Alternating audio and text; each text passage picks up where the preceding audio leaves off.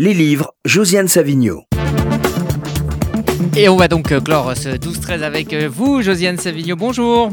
Bonjour, mais on est bien en retard et puis c'est difficile de parler d'un livre pas drôle après, après ce qu'on vient d'entendre de, cette personne qui était si pleine d'humour.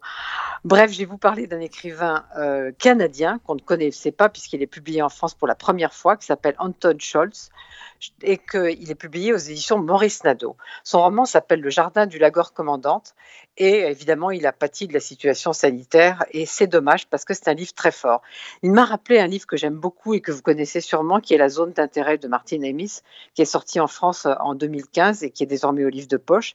Les deux se passent près du camp d'Auschwitz et mettent en scène, j'allais dire, des Allemands bien tranquilles. Mais oui, des gens qui vaquent à leurs occupations, qui ont des petites intrigues, qui sont totalement oublieux de la monstruosité qu'ils sont en train de commettre. Ce sont deux livres assez terribles et deux livres très forts. Alors, celui de Anton Stolz, euh, Le jardin du lager, du lager commandant, a une héroïne qui parle en son nom, qui s'appelle Anna, le premier chapitre s'appelle Beau temps à Auschwitz. C'est déjà tout dire, non? Ensuite, euh, Anna arrive donc avec son mari et s'installe pas loin du camp, dans une villa plutôt confortable. Alors, elle fait des projets, elle va nouer des relations. Son mari, lui, il est chargé de la comptabilité et du fichier du camp et il en dit le moins possible sur ce qui s'y passe. Elle, Anna, elle élève ses enfants. Elle a une vie, ben, je dirais, plutôt mondaine avec les autres femmes d'officiers. Euh, elles, elles se réunissent, elles en font des thés, quoi.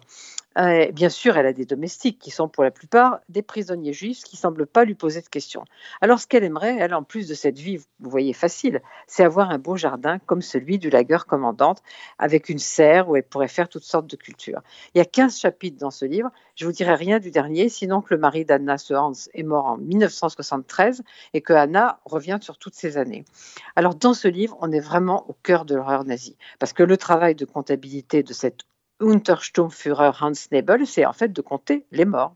Et puis cette Anna, sa femme, je dirais qu'elle est presque encore plus terrible que lui dans sa sottise. Je vous donne un exemple. Anna, il n'y a pas de honte à compter les morts, comme il n'y a pas de honte à être vendeur dans un magasin de chaussures ou fossoyeur.